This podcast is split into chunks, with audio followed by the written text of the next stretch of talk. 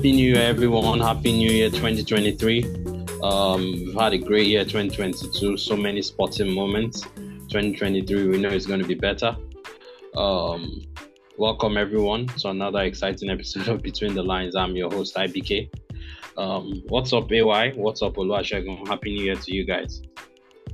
Uh, yeah, happy New Year to everyone. It's good to be alive and healthy and uh, you know it's a new year, so new beginning, new start. Uh, and I wish everyone the best. It's good to be here as usual. Yeah, same, same, same. Happy New Year for everybody. Uh, like we were just discussing, I'm happy about my, my club finishing the year uh, on a high, and yeah, just more of the same going in on a on a footballing level, and yeah, just for life, happy to be here. So yeah, happy New Year. Oh, okay. Okay, so um, Oluwasegun, you can reel out some of the um, league results, and then we'll take it from there.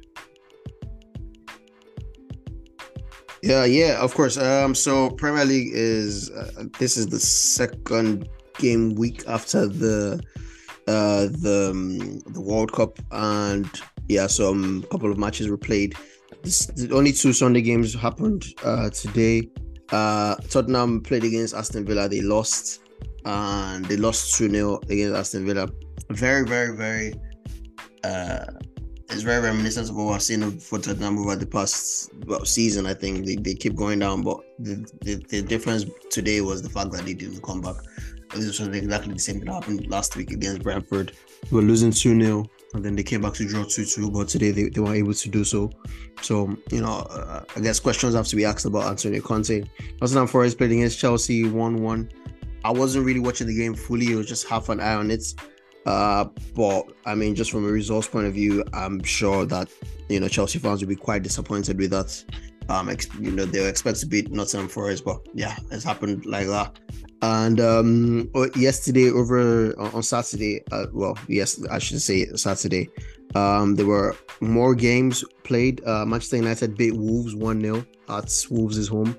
Good, good, uh, very, very good run of games over the past, well, I don't know, six, seven games for Marcus Rashford. Even I guess going back even into the World Cup, he came on uh, at halftime after he, he, he didn't start the game because of some uh, internal issues with uh, Ten Hag, but he came on in, in, the game and he won. He got the winning goal for United. So very good results for them there. Uh, Manchester City drew with Everton. Uh, Manchester City were you know by far obviously as you imagine the better team, but you know it was one 0 up until Demarai Gray scored um, the the leveler and he ended like that. So very good results for you know Arsenal, I, I suppose, because of the, the title race um, and, and and the table there. Uh, another good result for Arsenal uh, was Newcastle against Leeds was 0-0.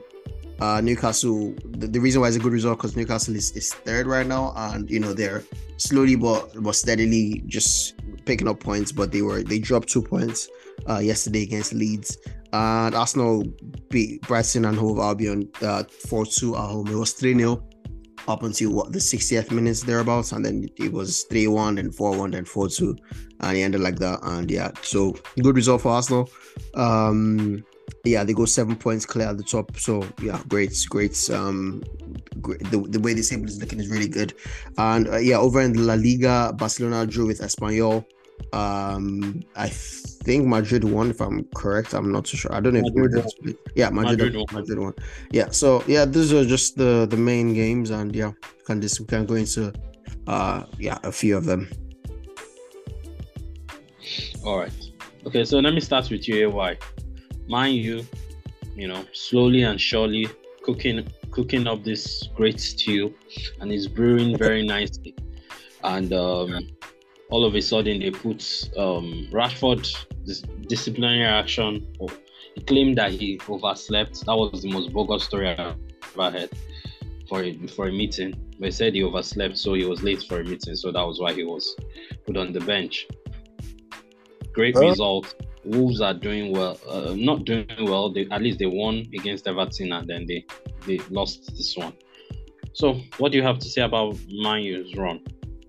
Uh, well, the rumor is uh, Rashford went, you know, for a night out with uh, Jesse Lingard after the Nottingham game, and uh, he was video drunk or something like that. Well, that that's that's the the rumor. The official still story is that he missed um, uh, team training, and uh, the the manager benched him. I think it's uh, it's a good sign. You know, it shows Ten Hag is in charge. Uh, any sign of dissent, you're either on the bench or you're getting sold. Um, a la Telles, a la Ronaldo. And um, anyway, to the to the games, uh, the Nottingham game, we um, it was uh, Varane and um, Shaw. That was the the surprise pairing at the back. Uh, Maguire on the bench. Uh, Ten Hag decided to play Shaw as the central back, uh, partnering Varane. Uh, I mean, that, that, that's a sign Maguire should get his his bags out of United. Uh, against Nottingham, we were in full control.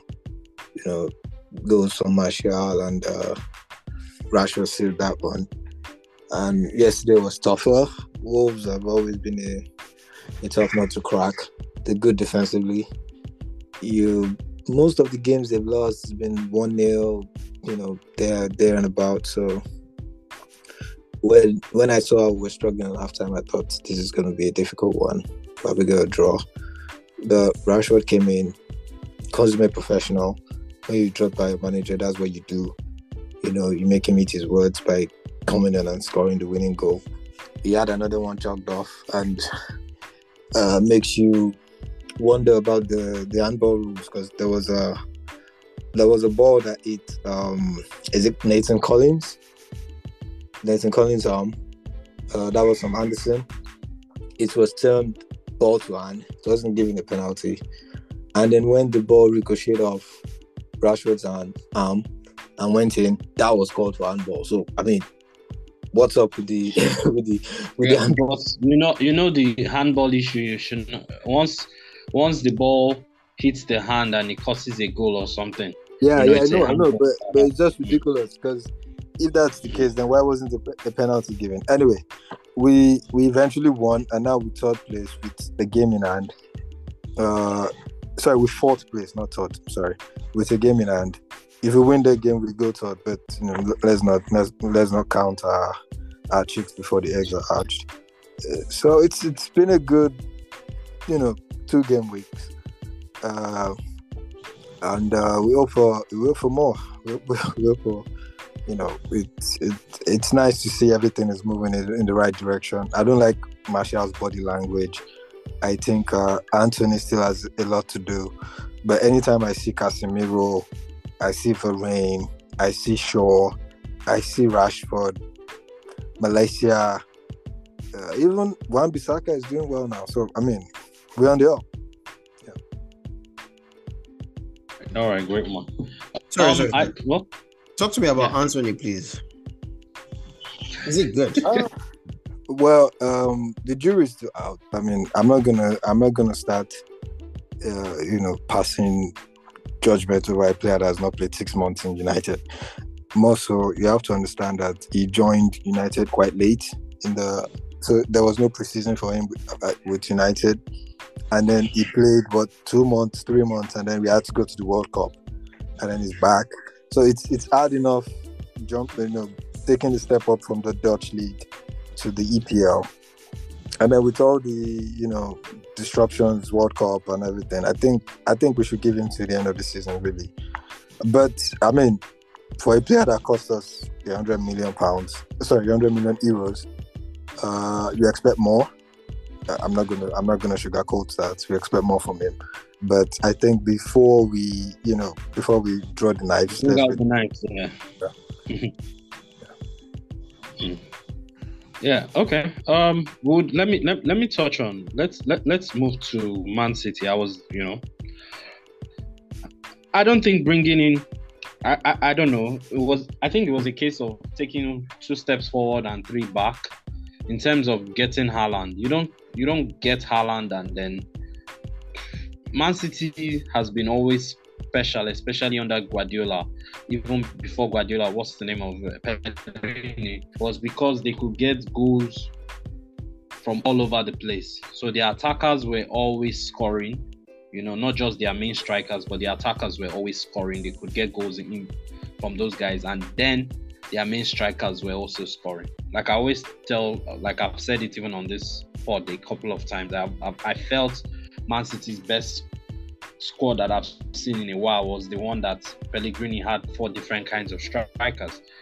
And then this kind of, and then this squad, this particular Man City squad, it almost looks like if Haaland doesn't put the ball in the back of the net or something, or you know, costing a goal or something, or De Bruyne giving a special cross, even those no, nothing is happening. Even those crosses that he, you know, that Man City have always been known for, where they put the ball across the box, and we saw Sterling tapping a lot of goals over the season.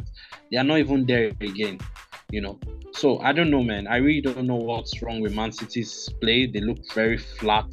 They look lethargic. Um, Erling Haaland is scoring at a ridiculous pace. He has scored 21 goals already in 15 games. So last season, the top scorer was 23 goals. So Lashengo, what do you think is wrong with Man City?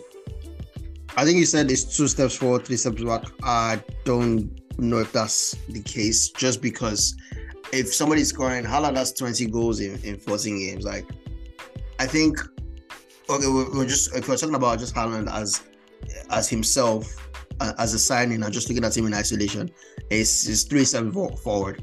The problem is that City have uh, sold all their wingers, and there is nobody. I think we we've talked about this before. I'm like, I'm not impressed with City because City is gonna is gonna keep possession, and because of how technical they are. I mean, you have in the in in um, yesterday's game it was it was De Bruyne, it was uh, Bernardo Silva, and Rodri, and I think on the wings was Grealish, uh, Mahrez, was it Mahrez? I can't remember. I think Mahrez and, and Haaland. So everybody, even Haaland, uh, to a certain extent, all have you know technical ability that is is through the roof.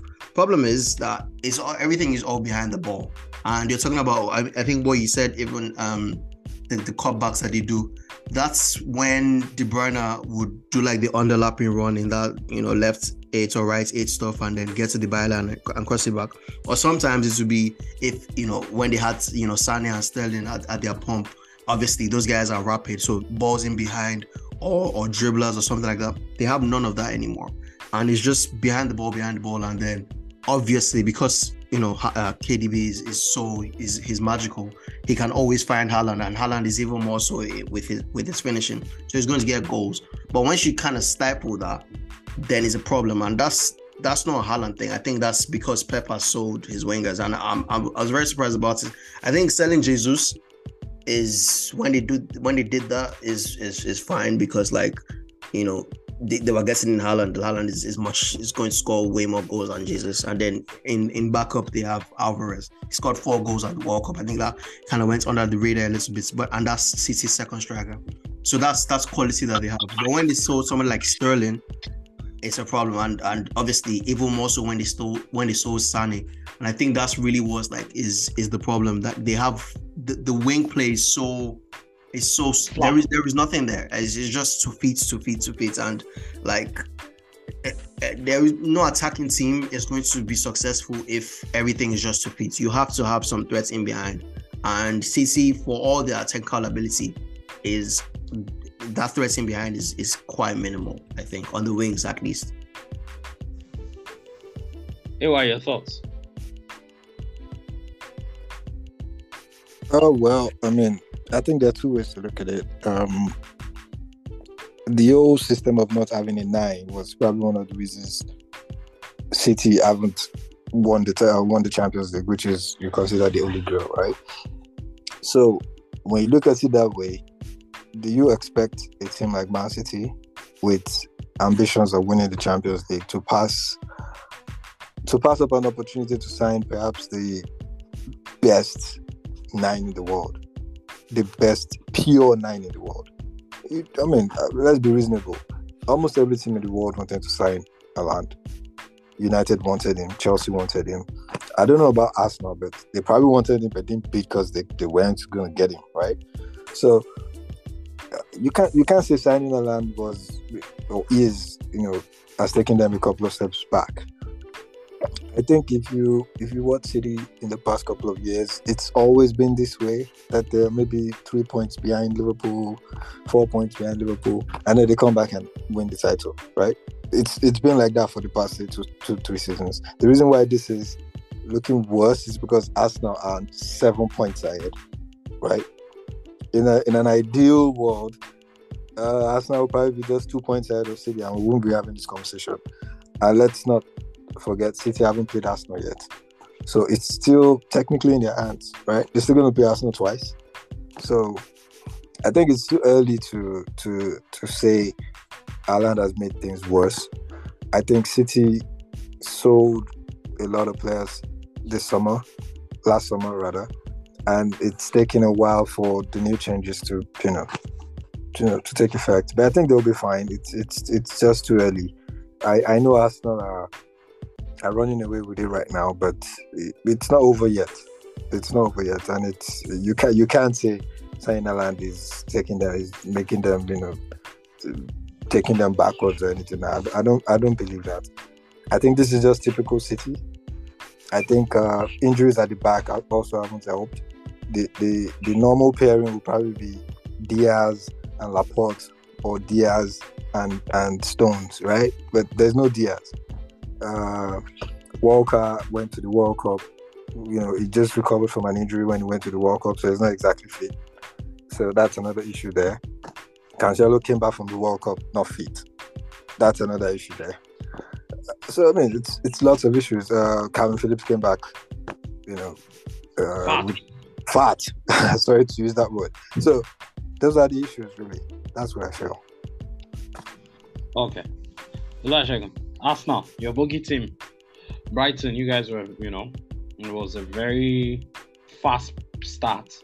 You guys dominated, scored the first goal, scored the second goal, and then scored the third goal. And I'm like, wow, this Brighton that everybody seems to, even if you, you're going to beat Brighton, you're going to sweat it out, you know. And then he takes off, that was like 60 or 70 minutes. He takes off everybody, takes off right back, left back, and then Partey. And Arsenal almost collapse. And all of a sudden, you're looking at the chasm between the first, the first team and the second team, you know, in that manner. Tomiyasu, is he a second team? No, maybe yeah, you know, that kind of thing. Is Tierney second team? No. But they all they, but they, but what I'm saying is that those personnel changes were too many and I, I think it was a bit of naivety from from Arteta to remove all of them at once. I'm not saying he shouldn't have removed all of them that he wanted to remove, but I think he should have staggered his substitutions better. And then, of course, Mitoma we know is a one-on-one beast, and he and he ran riot. and then Arsenal finished it up. Odegaard, Odegaard is touching the ball in, in some. The last time I saw an Arsenal player touching the ball the way in those tight spaces, I don't know if you really watched him, was Alexander Hleb. You know, very tight spaces. He, you know, touch, touch and go, touch and go through the legs. You know, those kind of things. You know, step overs and stuff. But very tight, tidy, technical football. And what a pass for Gabriel Martinelli Saka did well. Everybody did well, but I just feel that the substitutions brought Brighton back into the game, and but Arsenal still won. Your thoughts? Uh, yeah, you're absolutely right. They did bring Brighton back to the game. Uh, but hindsight is funny because it was 3-0 and it was 60th minute that I removed Ben White and Zinchenko, and then 74th minute that I removed Partey. Um, it's like it's not he's never going to do it again. It's a mistake, right? Because you've lost control, and um, what happened is is is susceptible to happen. But he is like at the same time, it's like yo, I he didn't know that that was to happen. It was like they, are comfortable. They're they're trying. They're playing Newcastle soon. but not soon. Like that's the next game. Um, it's it's it's it's not he, he, he couldn't have been able to tell that it, they would just collapse like that. Obviously, the people that he even brought on, Tomiyasu uh, and, and Tierney are people that, you know, from time to time they are they are leaded into the first team. So it's like, I mean, they're not it's not second string players like that. So, but anyways, just to to move on from that, it was a it was a mistake, but it wasn't like a predictable mistake if that if that makes sense.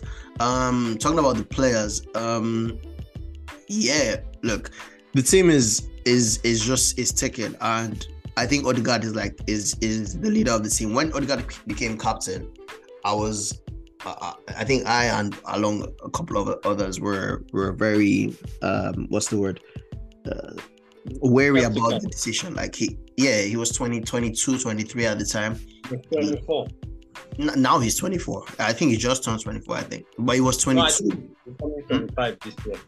No, he's turning 24. I think he was born 99 or 90. Oh, well, anyways, it doesn't matter. Point is, he's he was young, and it was like, yo, he hasn't he hasn't nailed down. He, he was just coming on loan from from one year, and then he had been, he had he he had been bought permanently, and then well, he's now going to be captain. But like the thing is, what he's showing is obviously Odegaard is like a silky, silky smooth player. You know, back in the when it was 2015, 2014 in secondary school, he was one of those like YouTube players that you're watching do skills um, and stuff. But what he's he's showing is just like a, a sense of like um, he's taking responsibility. Uh, he's he's scoring goals now. He, he has seven goals. He's a top goal scorer, I think, along with Martinelli. Um, he's driving the team forward writing away is not easy, you know, and he's going there, he's he's engaged in battles, he's doing stuff that, you know, when we've seen other like um Arsenal teams and other Arsenal, you know, top technical players do is that they go to all these like tough grounds and they're like, you know, they can't hack it because like it's, it's, it's rough, it's windy, the fans are on their backs and you know they they shy away from the on the battles. But it's getting stuck in and look, I like I think he epitomizes what Arteta wants from from the team. It's just is his desire to actually you know be first in your battles and then obviously show your quality. And then obviously when we're talking about the quality as well, is I mean it's you know Martinelli and, and Saka at 20, 21 year olds putting up seven goals, six goals already in the league is is amazing number. And I think like for Arsenal fans, it's it's it's very like comforting to know that uh Gabriel Jesus could get injured and Nketiah can come in and score two and two and you know just just look to keep it going and it, it doesn't stop it shows that okay look the, the player is, is going to be a big miss naturally because he's he's, he's very good but the system and the the, the plan that Arteta has put in place is able to really withstand at least the first team of that of that team is able to withstand I think uh, opposition from any any team to be honest and look I'm saying it, man. We're going to win the league, man. I, I think so. Uh, it's not. It's 16 games in, but I there is no team playing better than Arsenal this season. Even Man City, they're not playing better than, than the team. So I, I think we're going to win it, but obviously still 16 games. So as I'm going to say till it's 37 games in, it's just one game at the time. So yeah, let's see. Oh, I do you want to add anything to it? Uh, well, I mean, there's there's nothing more to add. I think, um, like I said, Arsenal are doing well because uh, they're playing what I would call uh, I say this a lot when I talk about basketball, but I think I'm going to apply it. They play uh, egalitarian football, which means it's so it's more of a sum of parts than just depending on one particular player. I think um, there was a period where Partey was not available. Arsenal were doing well. Uh, uh, right now, there's no Gabriel Jesus. They're still doing well, and they don't have. They've not. They've not even deployed um, Smith Rowe yet they've not uh, they're planning to sign this Ukrainian. Uh, I, I don't know how to pronounce his name. Mudryk. Yeah. Mudryk yeah, and so, Felix on loan. Uh, I don't know if Felix, I don't know if Felix will happen, but, but I don't know if Felix will happen. But let's focus on this. So you see that there's actually more to come from Arsenal. Uh, so when you look at it from that angle, you have to be scared if you're not an Arsenal fan. Uh, but it's it's football. You feel, you know, experience by coming to play uh, you feel, you know, anything can happen. It's football, right? But you have to understand that the reason why Arsenal are doing so well is, of course, they have good players. No one is disputing that. They have players that are listening to the manager, that are doing what, what the manager wants them to do. They don't have any big egos in the dressing room like they did a couple of years ago with Ozil, uh, Aubameyang, and and uh, Pepe, and all of them. Now you have players that are committed to the cause you have players that are willing to go there and you know run through the bus, run through the train for Arteta and all that. So, but of course, the, the, the style of football is not dependent on anyone, like I said. So if tomorrow Odegaard is out and perhaps they have um, um, Smith Rowe available, they'll be fine. you know, they won't necessarily lose because Odegaard is, is, is out, right? It could be because they just had a bad day. So when you look at it from that angle, you've got to be scared. People like me that don't want us not to win, uh, it's it's scary. Uh, I don't I get mean, why people don't want Arsenal to win, but you guys are fine with Man City and Liverpool winning. I don't I don't get it. Ah, because I mean, I don't want you to brag. I don't know many Man City fans. so, oh, it's been, it's been 19 years, man. Like I don't, I don't know many Man City fans. I I know few Liverpool fans, but Liverpool are not going to win this season anyway. So, you know, so I, so that's it. They, are doing they're doing well. Like um like Olu Oluwasegun rightly said, it, it's looking like it's their year. If City don't don't get their acts together, they will lose the title. So that's just it. I do think like uh uh Partey is somebody that is not if he goes out then somebody will come in because what what he does is he's basically he's the lone midfielder. Um he's he's he's I don't think there's well I guess Man City do the same with Rodri. Rodri, uh, I think El, Elneny can do it, but maybe not for a a, a, a I think if Elneny is there, Xhaka will have to be by him. He'll have to drop. Yeah, back. yeah, yeah. Uh, because that's it. If, if, if, they miss Partey for two games, if they rest Partey for a game, I think they'll be fine. Because they have Xhaka, they have Elneny. The problem would be if they if they lose Partey for three months. You get my point. That's where the problem. That's where it's going to be a problem. But if it's just a couple of weeks, they'll be fine. It's not like it's not like City are going to win all that. So you get. So there's no doubt about it. Arsenal will still drop points. The point is, uh, the idea is they should not drop more than seven points to City. They will still drop points. They're not going to go unbeaten. So they're going to lose some games. They're going to have some injuries, some you know games that Partey will miss, games that other guys will miss through suspension or injuries and all that. But the key is not letting City catch them. That's the key. City play City play Chelsea next week, while Arsenal play Newcastle. City's uh, City's new next run is, is kind of crazy. I think City has Chelsea. I think they have United there somewhere. Yeah, United is after Chelsea. So you, you see you see you see the points I'm making now. So you've got a situation where City could drop points. Maybe they win one, lose one, win one, draw one. If Arsenal, as long as Arsenal don't don't do worse, let's say they win one, draw one, two, they're fine. They still have the seven points, right? And if they're lucky, they extend it. So that, that's just that that's the game right now. The game right now is making sure you don't allow City to catch up. If you have seven points till March, then it's it's it's as good as done. It's crazy though because I don't think City is going to catch up. Their next uh, five six fixtures is Chelsea, United in the league. Chelsea, United, uh, Tottenham, Wolves, Tottenham again, uh, Aston Villa, then Arsenal. Yeah, wow, that's kind of crazy. and that's sprinkled in between two uh, FA Cup and EFL Cup games against uh, Chelsea and Southampton. Yeah, there's a chance there. Yeah, hey, we'll see. Wow, that's a good one. All right, let's let's let's segue to the let's segue to La Liga. First of all, please, can somebody explain to me how somebody gets a red card, Lewandowski, and he's he's banned for three games, which red cards are, which when he's a straight red, especially when it's violent conduct and stuff like that, and not last man, not being the last man of the defense, you know. And then the very next game, he's playing. That's the first part. And then secondly, Math, Math, Mahos just lost control of that game, you know, and they just it was just terrible. As in, he was just giving yellow cards and red cards for fun. I think it was about 14 cards were given. He's the same guy that did it for in the World Cup, no? Yeah, Argentina versus uh, Netherlands.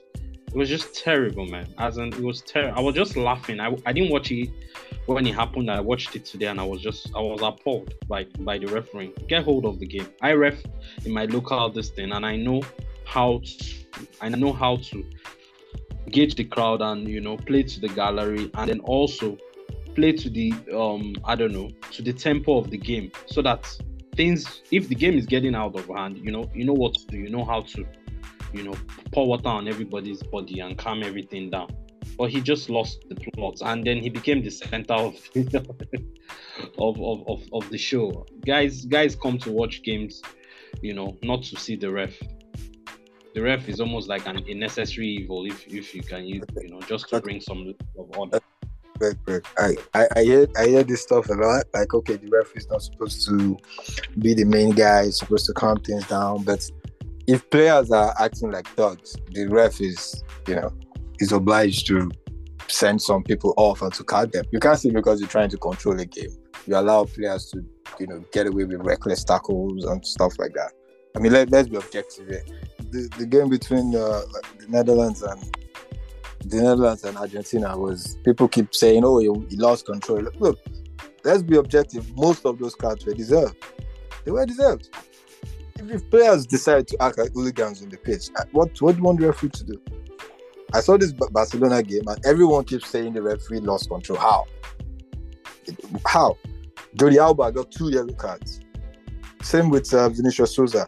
So what are we talking about here? If players need to behave better and not, you know, some players want to want to have like want to take three tackles before they get a yellow card. Why? Why? You, you, you, you hack a guy the first time, you hack him the second time, the referee brings out the card, you're like, ah, it's just twice, it's just why? I mean, come on. I'm not. I'm not saying we don't have situations where referees lose control. Don't, don't get me wrong. Okay, there are situations like that, but sometimes I think we blame the referees for everything. Sometimes, and we just need to be objective. Sometimes these players don't act right. They don't. They show a lack of control. They get. They get too emotional, and they play the referee. They play the referee. Players are smart, you know. Okay. But what happened? How did Lewandowski get back? And they said they suspended the suspension. I don't think I've ever heard that before. How do they get away with all this? What's wrong uh, with La Liga? I, I think I think I think what what Barcelona did was because because they wanted Lewandowski to play, they just submitted this appeal. And as long as you're on appeal, you, you the suspension is is suspended if, if that's correct. So that that's exactly what happened. So they're gonna review is uh, their appeal, I think later this week, and then they're gonna decide if they're gonna uphold it or they're gonna reduce it or they're gonna you know get rid of it. So I, I know it's frivolous, really. It's just Barcelona trying to make sure Lewandowski plays and all that. But that that's what it is. That's that's the the rules in La Liga. When you appeal, the the suspension is uh, is paused. Uh, it's it's different from in England. Uh, I remember when uh, Rio Ferdinand got his seven month ban, he, I think he appealed and he had to continue the sentence while, while appealing or something. I am not sure. So I don't think it's the same in England, but that's how it is in, in La Liga. So. Madrid and Atletico back. Madrid score um, Benzema scoring goals, um, which which was absolutely sensational. A penalty and you know, a very good goal. But mm, it's Madrid doing what Madrid does. They didn't do anything to me throughout the game, but they still won. Um, Atletico too. Atletico even played better. Um, Joao Felix had a decent game. Griezmann in his newfound number 10 role, embracing him, and, and I think that's it's going to prolong his career. I didn't catch the game. I, am not following La Liga this season though unfortunately. Well, I mean, I saw the highlights of the game. It was, it was, it was all Benzema as usual. But I think um, uh, I'm going to talk more about the uh, the monkey chants for Vinicius. That was horrible. Uh, I can't believe in 2023 we still have people going to stadiums, you know, doing monkey chants, and it was not just even a section of the of the fans because when he was substituted, they kept saying Manu, Manu, Manu, and that monkey, monkey. It's, it's ridiculous. And he released a statement about it. He complained about La Liga not doing enough. And uh, Tebas, I mean, Tebas, Tebas, he acts like an idiot sometimes. He just came out and said, Oh, La Liga is doing this, La Liga is doing that. Maybe Vinicius should come and talk to La Liga so La Liga can show him. I mean, what are you saying? This thing was happening when as far back as when Eto'o was in the league, yeah. and it's still happening now. So yeah, if you say that, yeah, yeah, so if you're say La Liga are doing stuff, then then what then what do you say? The last time, I don't know who, who I don't know who was playing. I think it was Espanyol, and we had a similar situation. And what La Liga said was, instead of banning the team or maybe maybe banning uh, stopping them from having fans for a game or two. La Liga said, okay, they understood that because of the intensity of the game. Yeah, it was Atletico Madrid. Atletico Madrid. Atletico Madrid, Real Madrid. They said because it was a rivalry, a city rivalry, people got carried away, and uh, because of that, they're going to overlook it. So if if La Liga is coming out and making excuses for racists, what, what does that tell you? That means even the institution itself is making excuses for this. You get so it's it's a huge problem. I, I have said this many times. I think Tebas is an idiot. I don't think Tebas should be running La Liga. But it's just it shows the problem is not just Tebas, right? Because if the problem is just Tebas, you want people to probably resign and say, "Look, I can't work with this guy," right? But if Tebas is saying this and we're not hearing of resignations here and there. We're not hearing, you know, people at the top criticizing it. Then it's an institutional thing. Then it's like all of you agree, right? So it's it's a huge problem. So uh, I, I, like I said, I just saw the highlights of the game. Uh, Real Madrid, uh, Real Madrid won two 0 uh, Benzema with with both goals, uh, late goals, 83rd minute penalty, and uh, I think a 90th minute goal. So, yeah, Real Madrid won, but I think I'll focus more on on, on, on what happened to Vinicius. It's very sad. All right. Yeah. Okay. So, so before we before we move to you know sporting moments of the year, last last week Ronaldo goes to Al Nassr, and the numbers I'm seeing all over the pages of the newspaper. I think at the beginning of the season, when when Kylian resigned, you know, we, re- we reeled out some numbers, um, but this one's trump those numbers. Anyway, all of a sudden, I'm just hearing that, you know, that um, um, they've doubled the number of the number of followers they have on social media in less than 24 hours. They've done this, they've done that. His shirts have been sold out already. Wow, wow, wow. Was this was this was was this this was this in his mind when he when he dropped that or when that video dropped out? The, the interview he had with um, Piers Morgan. Was this what he wanted? Just to come down here go, go down to Saudi Arabia? What's going on? Uh, I don't, I don't think he wanted this now.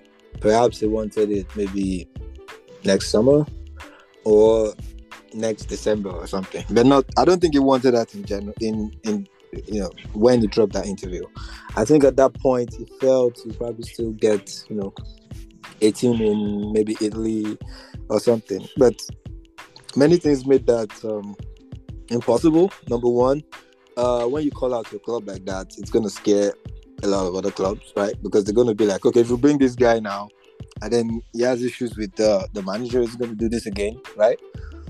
And then, uh, of course, the, the the money involved. If you have a situation where clubs are offering you, say, when you're Ronaldo and you're getting offers like hundred a week, you get you think, you know, why well, I'm not gonna I'm not gonna go play in Italy to earn 100 a week when I can go to Saudi and make 200 million a year, right? and, yeah, and then you know, in life you need to you need to always think long term. I always tell people. no, no, no. In, in, life you need to think long term. I like this. You can't yeah. always you can't always be thinking next year, next year. You can't you can't think that way. So mm. when you're 30, he's going to be 38 next month. He's mm-hmm. got to start thinking, okay, what am I gonna do when I hang my boots? Do I wanna mm-hmm. do I wanna own a club? Do I mm-hmm. wanna invest? You know, Ronaldo now is in a better position to achieve whatever long term goals he, mm-hmm, he, mm-hmm. has in mind, right? If his long term goal is to buy Benfica or Sporting Lisbon, which is 200 a year in Saudi Arabia, he can easily buy uh, Sporting Lisbon, right? You can you can join hands with uh, a Saudi prince and buy a Premiership team. You can do all those things now. So going to Saudi Arabia is not just a football decision, right? It's about connections. He's gonna he's gonna be talking to the you know you know the top dogs in Saudi Arabia now, right? The so-called yeah, yeah in the Middle yeah. East. yeah, so right now he's gonna he's there to make connections. It's the same the same thing that happened when Beckham went to the US. Beckham didn't just go to the US to go play football. He went there to get the connections he needed for for his long term goal, and his long term goal was to own a franchise in the MLS, which he eventually did, and it was easier for him because he played in the MLS. He met the right people. He he was able to choose the right city to to get his club. He was able, you know, all those things. So he's 38. He needs to start thinking that way. It's not about it's not if, if he wins another Champions League, what difference is it gonna make? It's not gonna make any difference. The main thing he had to win was the World Cup, and the moment he lost that, there was no hunger anymore.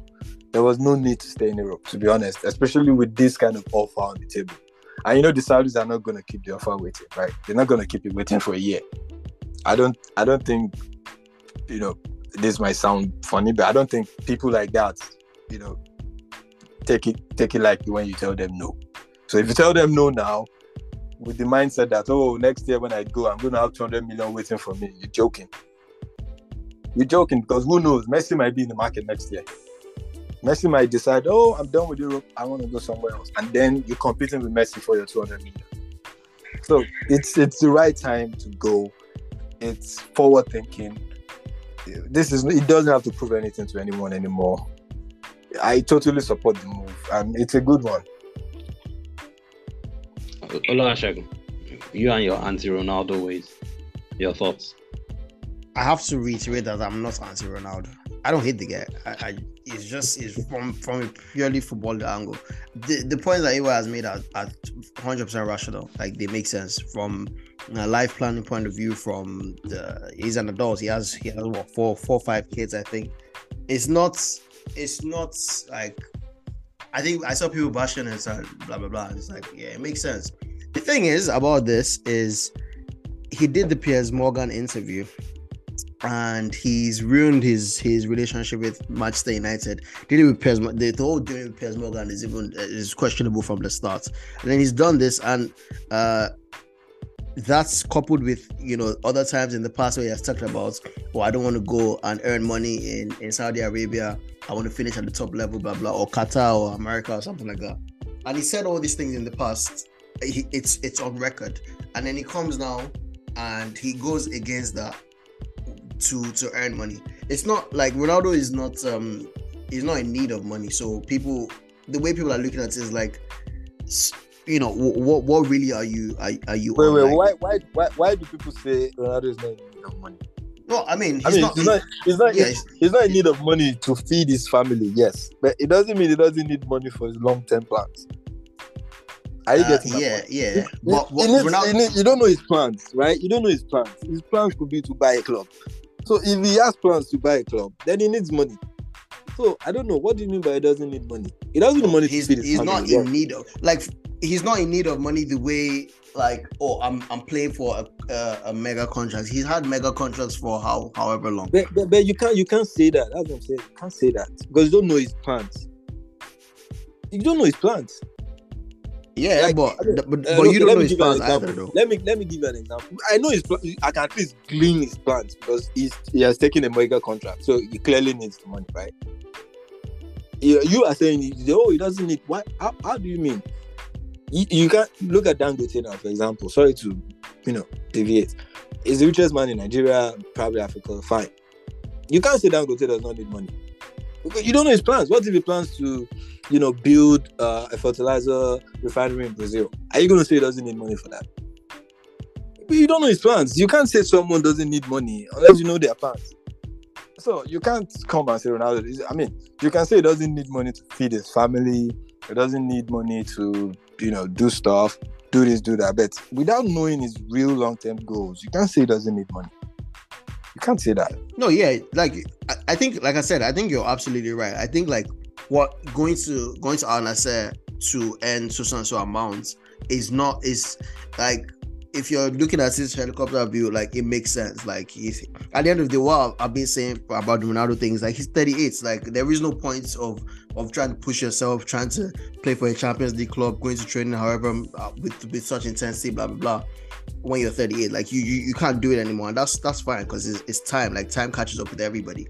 Yeah. But the thing is about Ronaldo and what we're looking at is like um, what what what point am I trying to make is about how like I, I get, I, you know what I, I, mean? I get, I, get you because you you're saying okay at the interview, the, during the interview, you said no, I'm not going to Qatar, I'm not going to the US. I want to finish at the top. But many things happen, many th- things change in, in months, right? That was before the World Cup. That was before. Okay, at that point, he probably felt okay. I'll go to the World Cup. I have a good World Cup, right? And then I can go to say Bayern, Dortmund, or this club or, or that club. And then, like I said, I don't know this for sure but he probably didn't get the kind of offers he wanted in Europe. We later got to know that uh, Kansas City FC offered him a very good package, quite similar to the Saudi one. So, I mean, he had offers apart from the Saudi one, but I don't know when you look at it, Saudi, US, what's the difference really? You know, what's the difference really? And who knows the tax situation in Saudi Arabia and the tax situation in the US? You know, we don't know all these things, but the fact is, I don't see the point of Ronaldo going to Italy to earn a hundred thousand. Right? So if no club is willing to pay him, say two hundred a week, there's no point. What what what's the point? He's gonna go to Serie A, stress himself out, face insults from fans and and, and, and all that. For what? I mean, has, like I said, he has nothing to prove. He has nothing to prove. His legacy is sealed already. And he's 38. I mean, I don't know how many uh, players played to that level. I don't know, really. I believe Pele stopped at 34 or something. Uh, I don't know. Messi is out 35. I don't know if Messi will be at the top at 38. By 37, Messi to probably be in the US or something. So let, let's just, you know, the, the whole bitterness is too much. Like, let's just let these guys be. Man. you know, it's not for real. Let, let, let, let them be, man. The, the bitterness is too much. Okay, uh, let's segue. to Pe- the great Pele died la- a couple of days ago. He was 82. He died from cancer. You know, we ha- we had a good good debate I think last week, and we all concluded it was Pele and stuff like that. You know, so he died. He died almost a week ago, right? Sorry, let me be sure. Yeah, I believe he died on Tuesday. Wednesday. Tuesday on Wednesday. Wednesday. Yeah. So, uh, Pele, Oluwasegun AY, he's an absolute legend. He's probably the first superstar soccer player. Ru- Rumors had it that during the um, Nigerian Civil War, when they were playing, when he was playing Stationery Stores, they had to stop the game so that they had to stop the, the war for, for guys to watch the match and stuff. He was such a force. Was a he was a great player, and he was even a greater human being. And you know, we saw what he did in terms of promotion of the sports globally, even when this whole Qatar thing started. You know, the bid when they got the bid and stuff, the whole Aspire Academy. He was he was the face of it for it to improve. You know, sports globally, especially in such regions. So um, Pele is, is uh, he's an icon. He's probably he's idolized. He's the one that brought the number ten um, shirt into limelight. Like you said, all the skills ever done, or most of the skills we watch today, were all started by Pele. He was a man with imagination, playing in a, in a, in, in an era where people were matching you, were stepping on your on your groin, on your knees and stuff. They were hacking you and no no yellows, no fouls. It was that kind of it was brutal. The the ball was hard and everything, so he had to be sleek. He had to be careful. And for someone who wasn't even an out and out striker, you know, to to have that kind of impact. Um, it, um, let me start with you, AY Pele. Uh, I mean, everything we've heard about this man is just great things. You know, consummate professional, nice guy. Um, it was he was considered a national treasure. That's why I could not leave Brazil. Um, but um, unfortunately, when he retired after uh, Mexico 70, I think he played another one year. Then he retired. He he realized uh, his investments were not. Uh, they didn't didn't come out, didn't you know barefoot. So he had to start playing football all over again at uh, New York Cosmos. So it he transcended the sports, like you know, uh, Americans knew him. Everyone knew him around the world. He met heads of states. Uh, you know, it's just I, I, don't know anyone that can say anything bad about this guy. And it's not even about you know uh, people saying nice things because someone is dead. This is a genuine nice guy. Like, and apart from that, a great footballer. Like, you know, lots of skills we're seeing today were invented by him, but maybe not invented, but he brought them out to the limelight. And uh, you know, a great guy. He's personally he's the goat. You know, he's just he's the number one. Like, he's the number one. Uh, but you know, it is what it is. Uh, the journey of life will always, you know, the circle has to be complete at some point. So I'm glad he lived a good life. Uh, unfortunately, his mom is still alive, from what I heard. Yes. Uh, she's yes. 100 years old and no, yeah. not told her about his demise yet.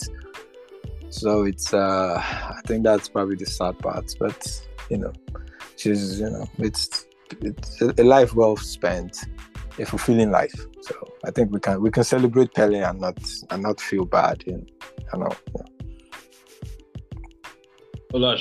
Pele. Yeah, absolutely, absolutely. I, I think we can celebrate him. I think, uh, yeah, like you said, man, he's not.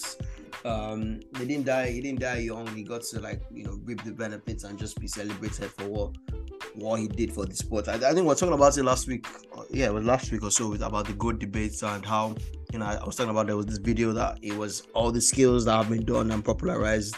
You know, talking about curve turn, leg over, sombrero, all them things, and he did all of that like during his career. And, and like like we said, he, he wasn't watching TV to learn it or YouTube. Like he, it just came from his imagination, and he he brought sports, he brought our skills to the sports, and that's like to to invent something like in in, in the game you know it's it's it's magical. So yeah i mean he like you said he, he's the goat.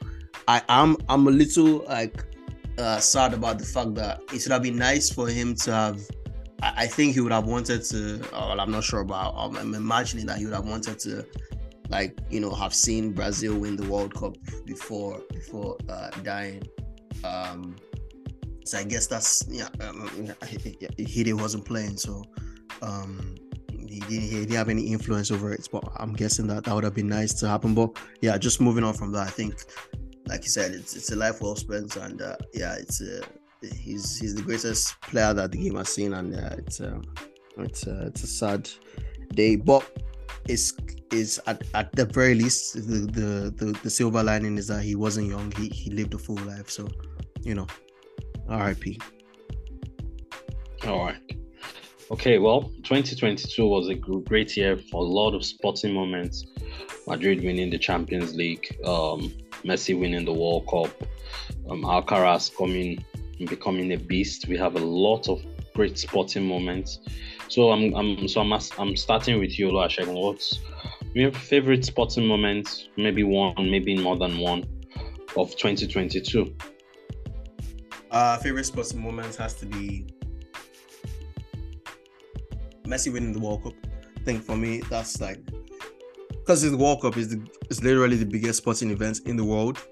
But the reason why it's the biggest sporting moments is because it's Messi, and obviously, I think we, we talked about this when after the World Cup, the, the episode that we did, and Messi has had like um, I mean, Messi is from this generation, and I guess from the past, I don't know, two two generations or so. He's been probably the greatest player, but he's had the the the shadow looming looming over his head about not ever winning the World Cup, and to do that when he's 35, when it's probably going to be his last one, against you know the backdrop of of playing is against Mbappe, who is probably maybe the best player in the world right now. Um, and they got to the finals together to do that and then to beat him and then have the World Cup that he did, you know, uh, second highest goal scorer, I think. Obviously, got the assists he did, the clutch moments against Mexico and stuff like that. And then to just be able to just do all that and then come culminate in two goals in the final.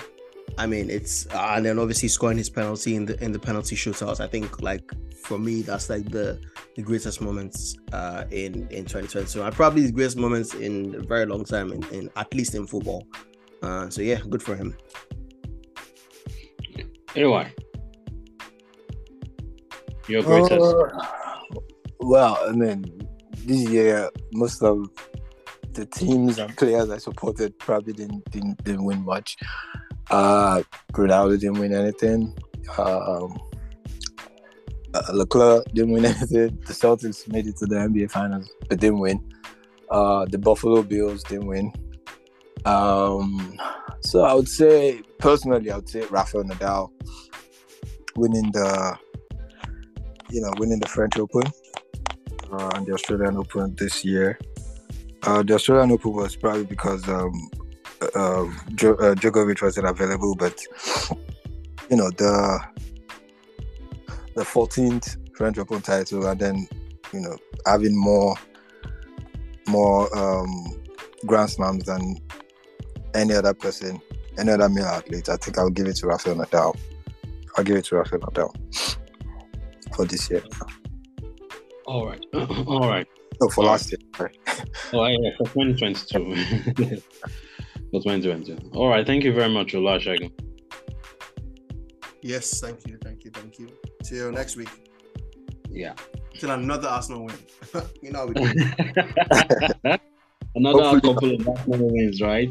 Yeah, Hopefully not. We'll see. Please. okay. Um. So, um, AY, LeBron turns 38, puts up 47. Luka Doncic is for, for the last five games average 50 points, triple double. As in the NBA is going insane. It's crazy. It's crazy. What's going on, guy? Ah, well, nothing much has changed. The Celtics can't stop winning. The Nets can't stop winning. Um, I think the West keep, you know, is still between Denver, uh, the Pelicans, and uh, the Grizzlies. Yeah, they're just alternating. I think those three are going to be the top three over there. So it's it's same old old. Uh, we've got to give credit to LeBron. He's getting closer to Kareem's record. I think he's going to break it. It's inevitable. Uh, that would make him, uh, you know, top three ever. I mean, if not top two, but um, that that's up for debate. Um, the Lakers are trash, but LeBron is still doing doing LeBron.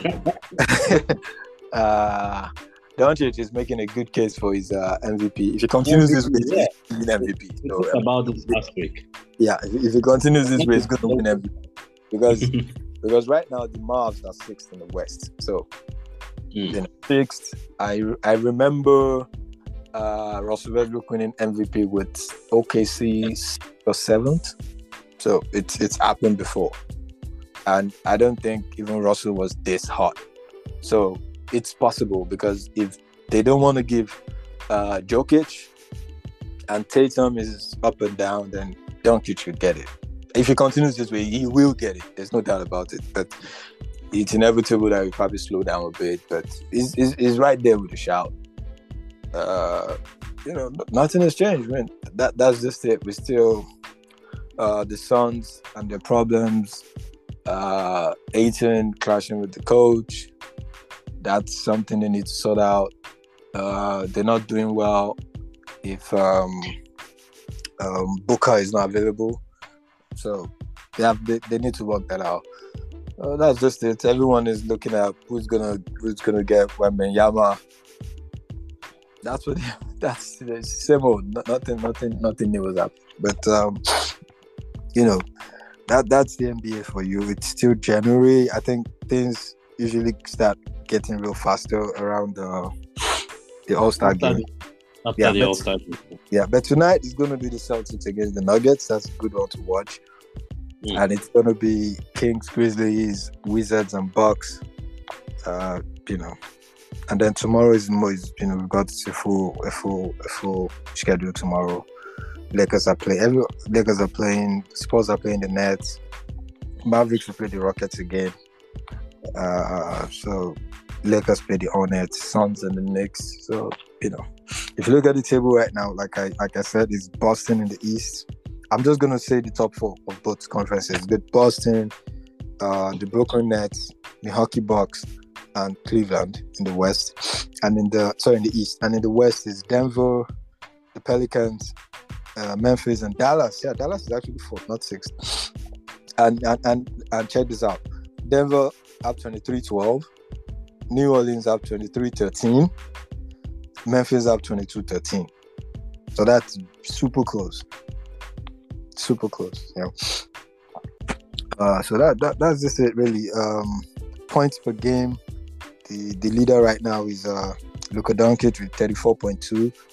Embiid is second with 33.2, and uh, Giannis is third with 32.1. Assists, it's uh, Tyrese uh. Haliburton. Yeah, Pacers with 10 assists. Trae Young with 9.9. Jokic with 9.5. Doncic with 8.9. Uh, for rebounds is uh, Domantas Sabonis with 12.3 per game. Clint Capela with 11.9. Uh, Rudy Gobert, who's having a t- terrible season, 11.9. Uh, so that that's it. That's it. That's it for the NBA, really. All right. All right. Um. So thank you very much, AY. Yeah. Happy New Year again. Make sure you check us out on all podcast platforms between the lines. I'm your host, IBK. We drop a new episode every Monday morning by 10 a.m. Thank you very much and good night. Yeah, good night. Cheers. All right.